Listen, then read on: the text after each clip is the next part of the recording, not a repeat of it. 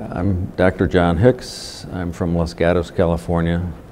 Uh, focusing lately has been on CBD, cannabidiol. And I got interested in that because I had several young patients with seizures that were out of control. They were on multiple medications and they could hardly function. They couldn't even stay awake during the day. They could, had to drop out of school. So what I was looking for is, are there some other answers? Is there another way to do this without creating those issues and problems? And that's really where CBD starts to fill in a void. And it's, it's working by stabilizing the neurons so they're less likely to keep firing. So it stabilizes the intracellular calcium. It works with the adenosine 2A receptors. It works with the 5-HT1 receptors. And it's just rebalancing and remodulating the whole system itself. With, with CBD, since it's the non-psychotropic side of the hemp or marijuana, it doesn't have the psychoactive activity so it's not affecting CB1 receptors. It has been tested up to 700 milligrams a day, and really no side effects were noted at all. So its margin of safety is great. And you don't have the cannabinoid receptors around the cardiovascular and respiratory centers in the brainstem.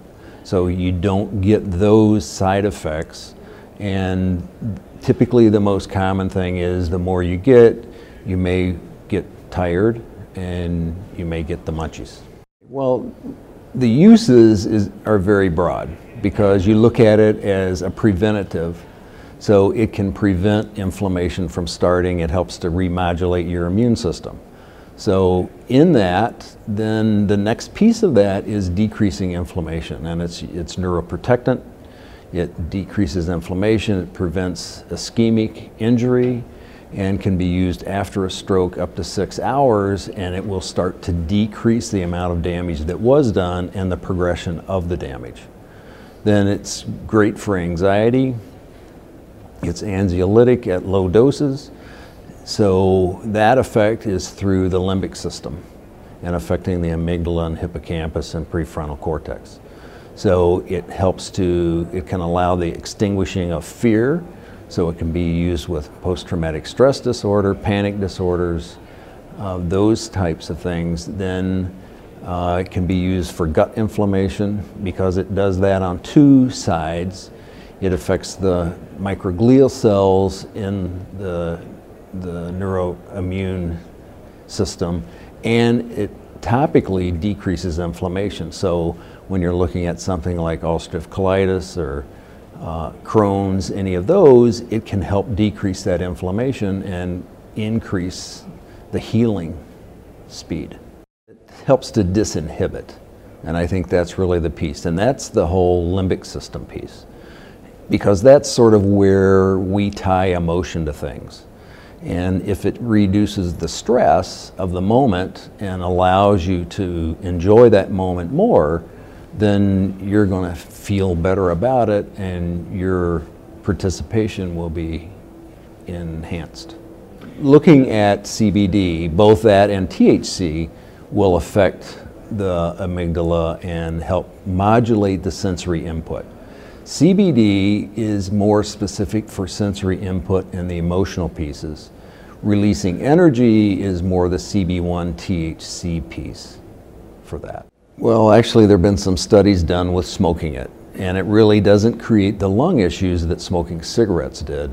And actually, they showed that for risk of lung cancer, those who had smoked marijuana versus those who had not smoked, the marijuana smokers had a lower incidence of lung cancer than did people who didn't smoke at all because it's really relieving bronchospasm and then it's providing large amounts of antioxidants. So delivery systems, it's really going to depend on what the person's comfortable with. The uh, CBD mainly is oils or liquids or capsules, so you're not going to be smoking that, although you can use a vape pipe and it can be aerosolized, so you could use that. Well, I, I think when you look at what are the pieces that will make me as healthy as I can be. So to me, adding CBD is really a beneficial piece.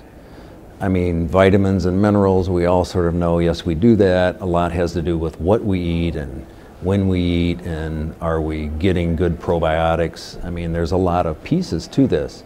But I think CBD, because it potentially prevents so many problems, that adding that in a very small amount, you don't need a lot. You know, four, five, six milligrams a day can be enough as a preventative to really help. So you can get uh, topical products with this, creams, lotions, there's shampoos, conditioners, there's all kinds of applications that since you absorb it transdermally, you're going to get small amounts through that. And we don't really get much of that in our normal diet. So when you look at, okay, it's, you know, it's neuroprotective, it's anti-inflammatory, it modulates your immune system, it protects your gut, it protects your heart muscles, it increases cell energy, it helps you recover after exercise. So for athletes, it can be a big deal because it can increase your performance and your body's capability to perform please give us a review on iTunes, and we'll be happy out of the group of reviews to choose a lucky winner of one of our award winning products. It could be Estro Block, Adrenal DMG, Stem Cell Strong, or even Power and Speed. We'll ship you a bottle at no cost. You'll enjoy it just from basically giving us a review on iTunes. Also, visit DelgadoProtocol.com. That's DelgadoProtocol.com and take our free hormonal quiz. Looking forward to assisting you to be your absolute best.